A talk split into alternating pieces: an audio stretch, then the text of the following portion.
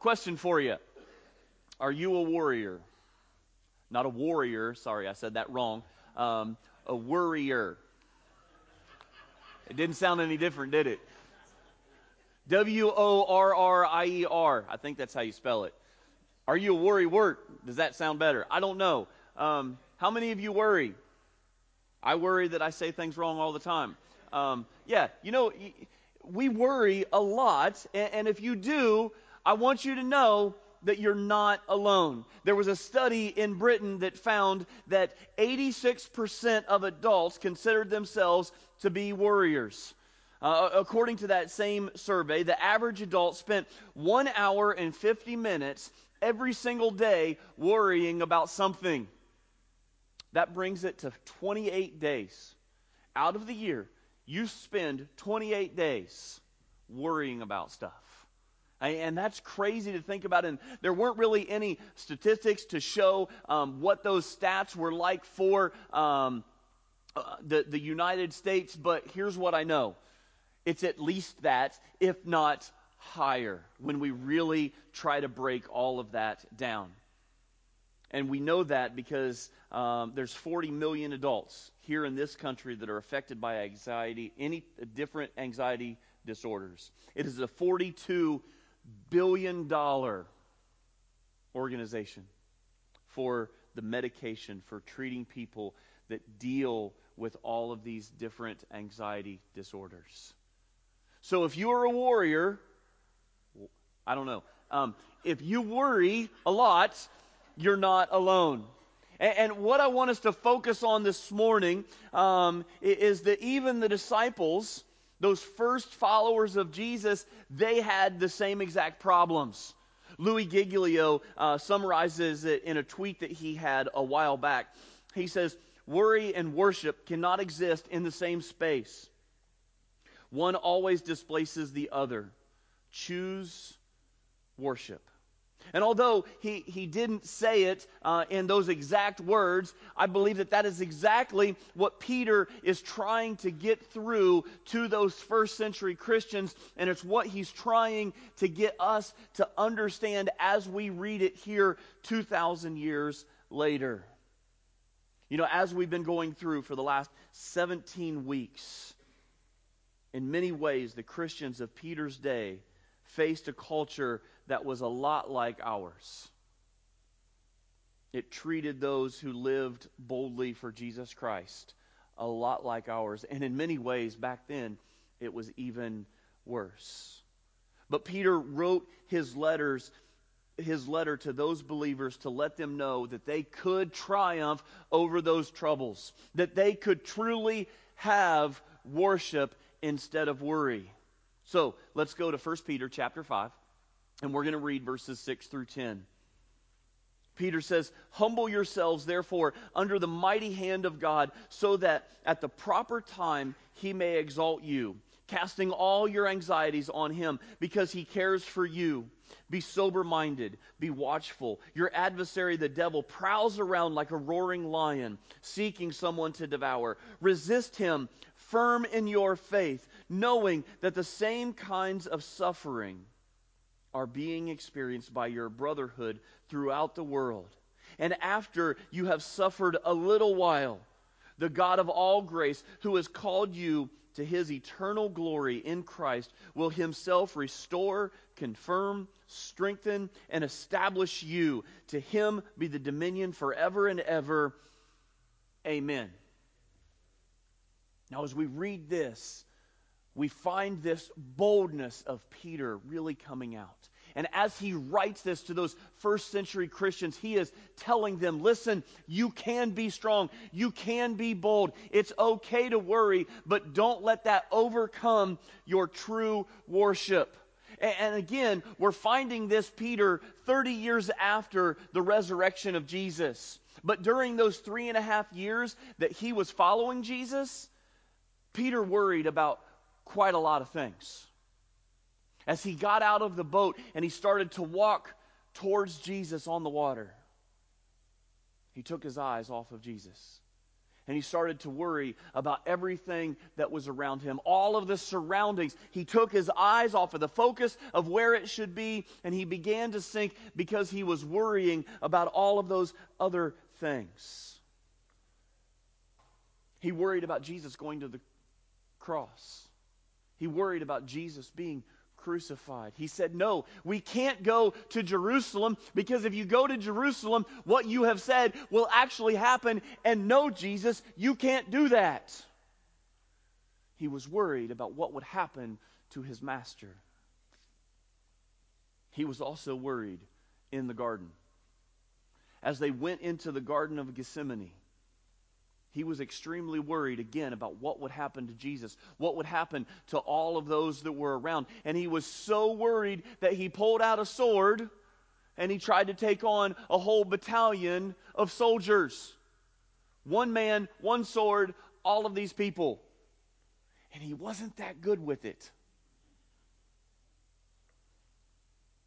But again, 30 years later, obviously he's learned just a little bit of how to deal with his anxiety. And he did it in a God honoring way. And he shares what he has learned about that as he closes out this letter. And Peter, he leaves us with one final thought, and it was how to replace our worry with worship. You know, there's a lot of commands in this chapter. There's a lot of commands throughout these five chapters as we read through First Peter. But the two that I really want us to focus on here this morning, they come right in the middle of this chapter. It's verses 5 and verse 6. We go back to what we read last week in verse 5. It says, Clothe yourselves, all of you, with humility toward one another. Now, this command deals with exercising humility towards one another. And I'm going to come back to that uh, later on in the message. But the second command, again, is found in what we read at the very beginning in verse 6. Humble yourselves, therefore, under the mighty hand of God. Now, this command deals with humility towards God. And it needs to be our main focus all the time, but especially in this message. That's what I want us to focus on here today. So let's go back and look at verses 6 and 7 in, in, a little more detailed look as Peter is really getting to the heart of his teaching. He says, Humble yourselves, therefore, under the mighty hand of God, so that at the proper time he may exalt you, casting all your anxieties on him because he cares for you. Now, if you're like me, this may have been one of those verses, especially verse 7, that you quoted, that you memorized. But if you're like me, you memorized it in the NIV. And when we read the NIV, it puts a period at the end of verse 6, and then verse 7 is kind of this standalone verse. Now, we can pull any scripture off of the page. Uh, we really can. We can, after a comma or a semicolon, a period, an exclamation point, we can take any scripture off of the page to make it say what we want to say. But if a period comes at the end, we're like, oh, yeah, new thought. Let me take this one and make it mean what I want it to mean. But that was not the way that it was intended when Peter wrote it. You see, in the underlying Greek, verse 7 is not a new sentence, but it's a continuation of the sentence that begins in verse 6. The other issue is the verb cast. In the NIV, we just read cast, and it's read as a verb that we are called to cast. But actually, it is a participle meaning casting.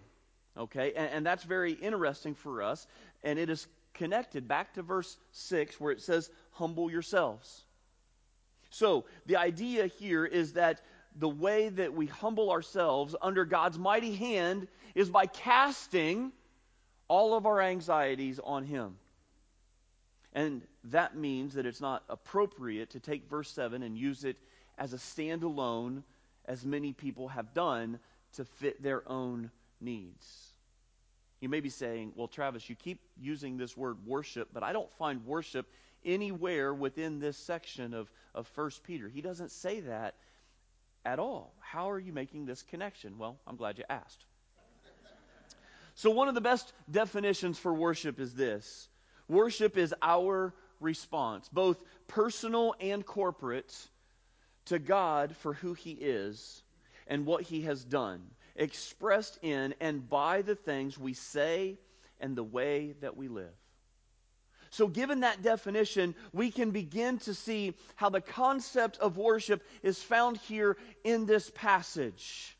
And we'll see in a moment that Peter spends a lot of time writing about who God is and, and what he has done here in this passage. It gives us a number of commands to guide our response so that we can truly have a relationship with God and Jesus. So, how do I replace my worry with worship? I think the first thing that we can do is to let God carry our load. Let God carry your load. This is the idea that Peter is trying to communicate when he uses this word for casting. Now, this word for casting is only used one other time in the New Testament and is actually back when. Um, when they were going in for the triumphal entry and they were throwing their coats over the donkey or and, and, and down in front of the donkey and jesus was walking in front of it so that word for casting is the same word for for throwing Luke chapter 19, verse 35. And they brought it to Jesus, and throwing their cloaks on the coat, they set Jesus on it. Now, this verb expresses the idea of taking a load off of something, off of someone, and putting it on to something else. Transferring the load, transferring the weight. So, as Peter uses it here in this letter, it has the idea of casting our anxieties on God, meaning that we take all of the burdens, that you take everything that you're dealing with in your life right now, and you give it to God. You cast the weight that is on you, and you give it over to Him. That's what we've been called to do. We take all of our burdens, all of our hardships, all of our trials, and we place them on God. In essence, those anxieties become God's responsibility rather than ours. The fact is is that God did not design us to carry our burdens. God never meant for the weight that you carry every single day to weigh you down the way in which it does. Physically and emotionally, we cannot bear it. We must give it to Him. You know, we are learning more and more about how this kind of pressure and stress impacts the body, both physically and emotionally, how it affects our, our health. And, and I, I want to say something for just a second. If you're listening to this message and you think, oh, well, Travis is telling me I shouldn't worry and I shouldn't have an anxiety, and now that's giving me an anxiety attack. if you, listen, if you deal with anxiety, do not think that there's something wrong. If you're dealing with struggles and burdens and worry, don't think that, well, God just must not love me. We're going to talk about that here in just a second but know that it's okay. And He has made some amazing medications to help us deal with those very things. Don't think that you need to hide it. Don't think that you need to just get through it on your own. But what I'm trying to do is to help you in a God honoring way, even if it is with that medication, to give it over to Him. Cast your cares, casting all of your worries over upon Him. And that's very, very important for us to understand. Now, this verb, again, uh, for casting, um, it's meant to be a one time action. How many of you like to fish? How many of you love to fish the way that you just use a worm and a bobber and you throw it out and you just leave it out there? Yeah. How many of you are like the casting the lures back and forth? Any trout fishermen? Yeah. Okay. Yeah. I try. I get everything so wound up and so a mess that then I get frustrated and then, then it's not even anger and anxiety and casting. It's just anger. It all, it's horrible. Um, but I, I do enjoy both ways. Um, there, there's times where I just want to take my, my, my bobber and I want to put a worm on it and I just want to throw it out there and I want to leave it until the fish bites it, takes it under, leave it there. But there's other times that I'm like, okay, I'm going to take that lure and I'm going to cast it out there and I'm going to reel it back in and I'm going to find that hungry fish and I'm going to get it. Oh, he didn't get it, so I'm going to throw it right back in front of him again and I'm going to do. So, in that idea of fishing, we get that concept of what the two different ways that we can cast our cares upon to Jesus. Casting our anxieties on Jesus can have those two different ways of looking at things. You see, the way that God wants us to do it is to take all of our worry and cast it once and leave it there. Cut the line. Let the fish have it. But too many times, we as human beings, we want to just keep reeling it right back in. We cast it out, we reel it back. Okay, God, I'm giving this all to you. Here you go. Now I'm getting it right back. God, I'm giving this all to you. And I'm giving it right back, or I'm pulling it right back. And, and so we have to be extremely careful when we do so. Casting it, leaving it there. But here's the issue if we're constantly reeling it back in,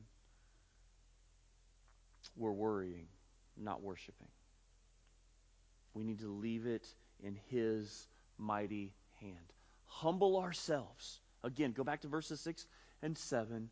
Humble yourselves, therefore, under the mighty hand of God, so that at the proper time He may exalt you, casting all your anxieties on Him because He cares for you.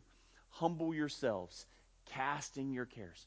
Humble yourselves before a mighty God, putting it all into His hand. You know, Peter has already written about the concept of humbling oneself under the mighty hand of God by letting Him carry the load. He said it several times. Uh, I want to share two of them with you. Uh, in, in 1 Peter chapter uh, 2, verse 23, we read, when he was reviled, he did not revile in return. When he suffered, he did not threaten, but continued entrusting himself to him who judges justly. Jesus let it go. He is the perfect example for us, and we need to do it as well. 1 Peter chapter 4 verse 19 says, "Therefore let those who suffer according to God's will entrust their souls to a faithful creator while doing good." You see, Peter encouraged those who are suffering to entrust their entire lives to God, which is really just another way of saying to let God carry the load. You will be burdened, you will be broken down. You were never designed to carry the load. Let it go. My guess is that most of us would like our lives just like that casting it and letting it go. But we don't have the consistency that we would like. If we're honest, we have to admit that our tendency, again, is just to keep reeling it back in. But let it go. Give it over to Him. Let God carry the load. And number two, remember.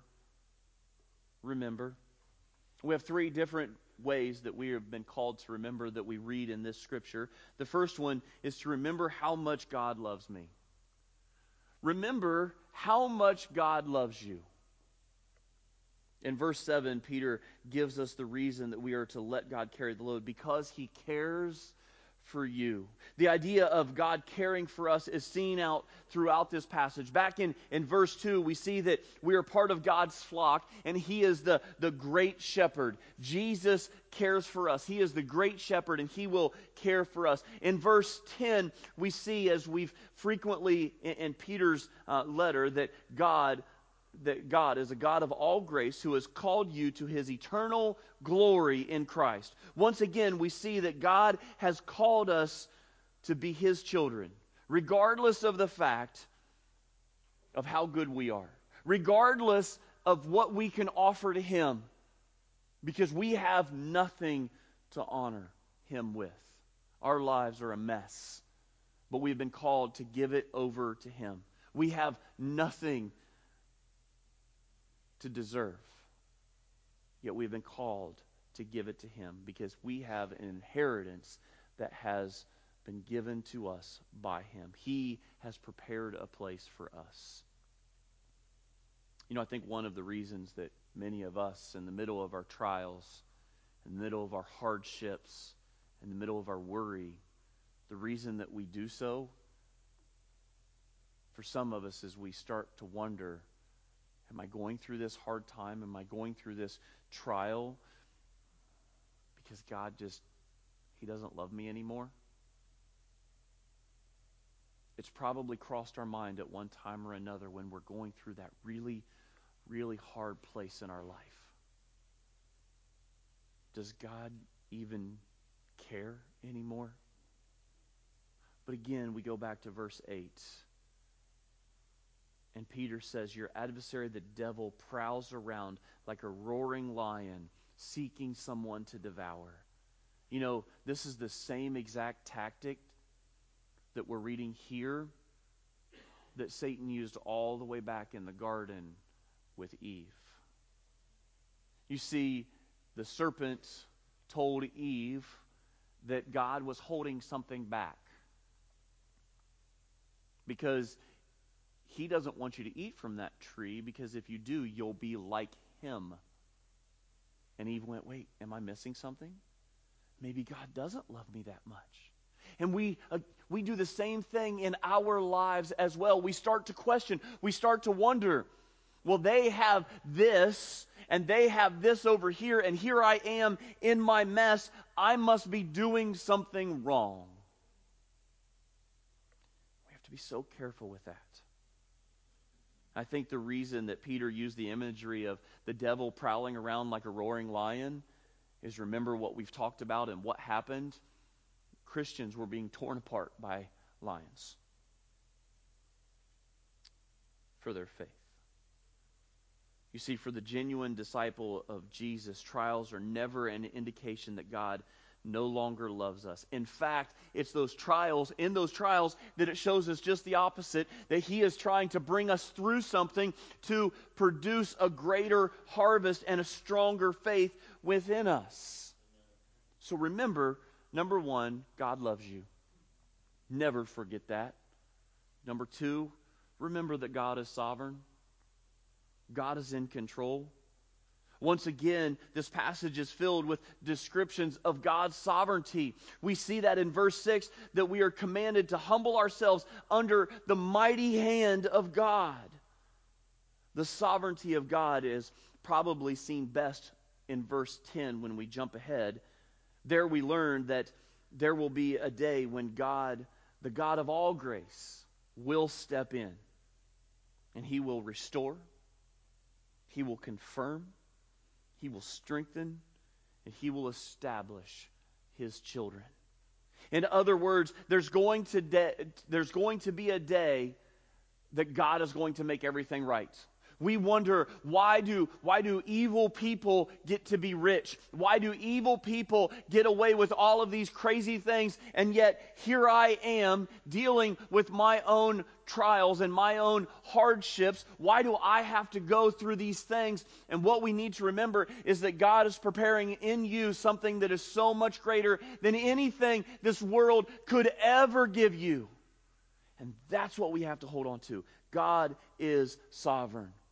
And while we're looking around and we're seeing all of these things on earth that are happening to us and that aren't happening to others, and we go, well, well, why, what, why about, why, why, why? Even if you're in the midst of a trial.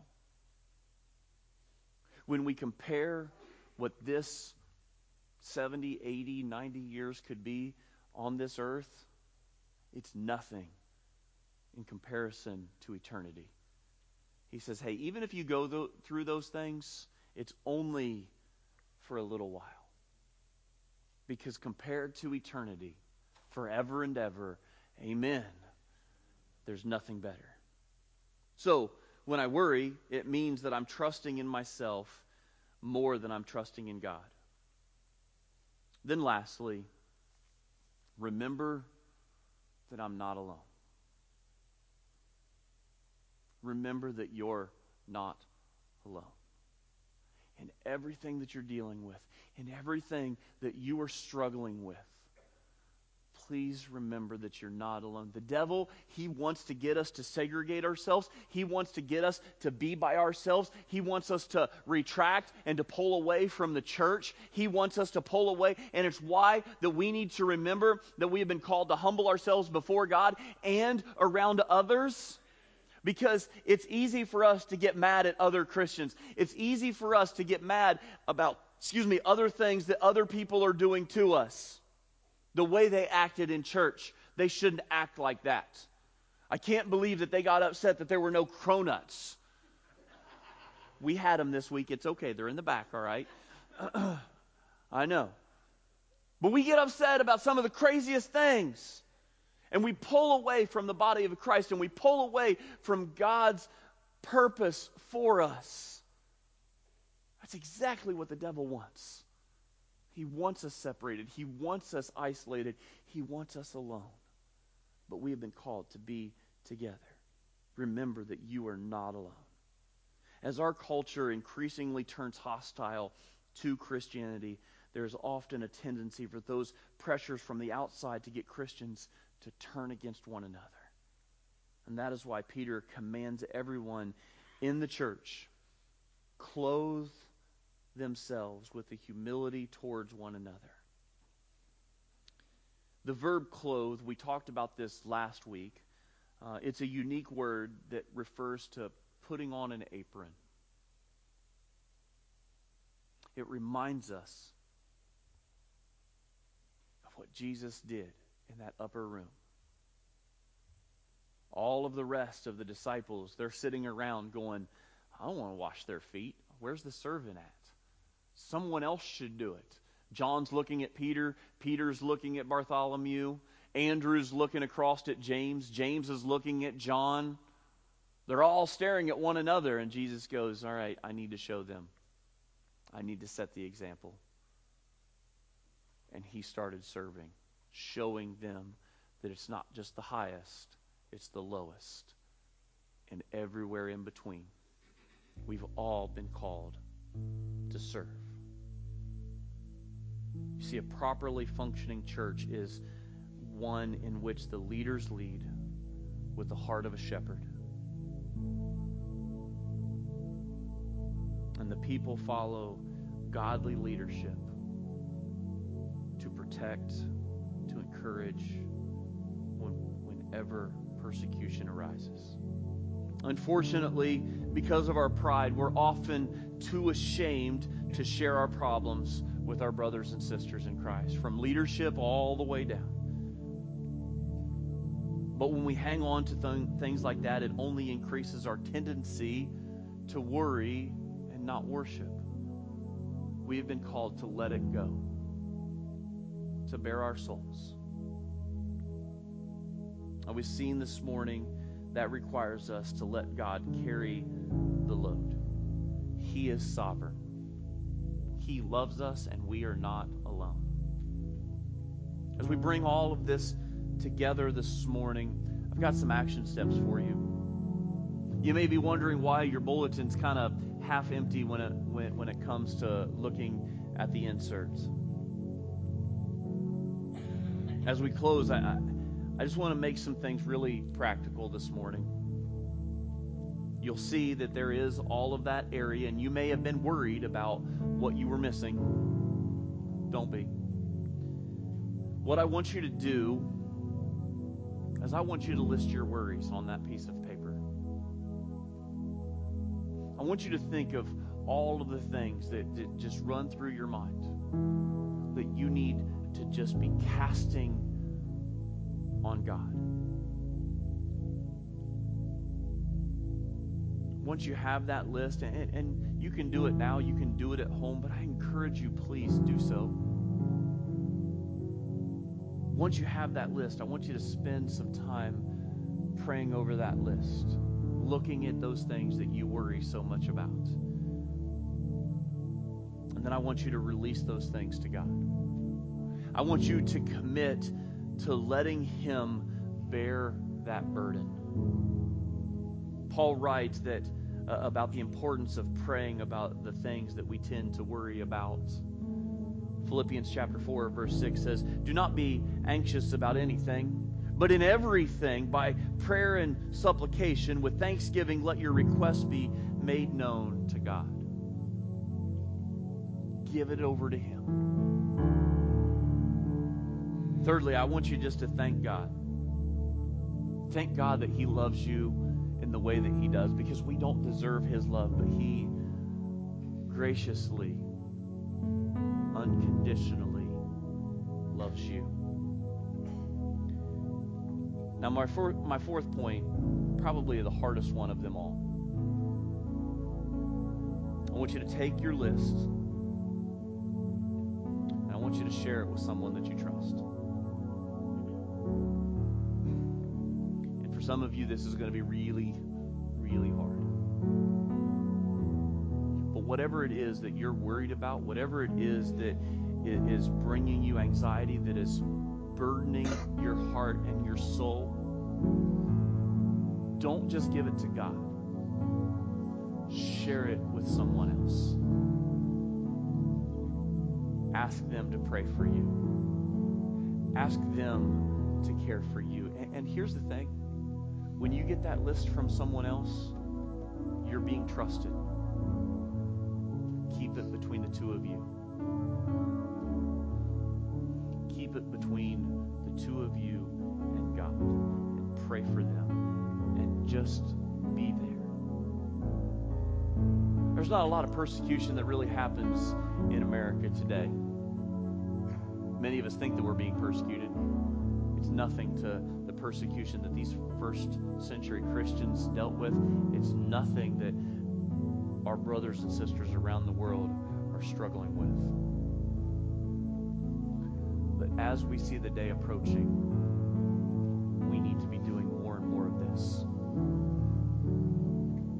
And if you're here this morning and you need to just let something go, maybe it's too big just to give out there and you need just to talk to one of your leaders, myself, one of our elders, we'd love to, to talk with you. If youth, if you need to talk with someone, Jared's right there, Hannah's right there. They would love to talk with you, pray with you, to help you through whatever it is that you're struggling with. But as a church family, will we will we be united in casting our cares upon him and then humbling ourselves not only before God, but to one another as well? We will come together, that there will not be infighting, that there will not be uh, uh are there going to be those times? Yes, there will be. But be willing to give it up to Him. So if you need, if you need prayer in your life, if you need someone to talk to about maybe how to approach someone else, if you've been listening to this message and other messages and, and you just feel God just laying it on your heart that it's time to give your life over to Him for the very first time, what that means and what that looks like, I'm, I'm going to be in the back. The elders are going to be back We'd love to talk with you, to pray with you, to help you however we can. If you have a decision to make, will you make it as we continue our worship? Please stand.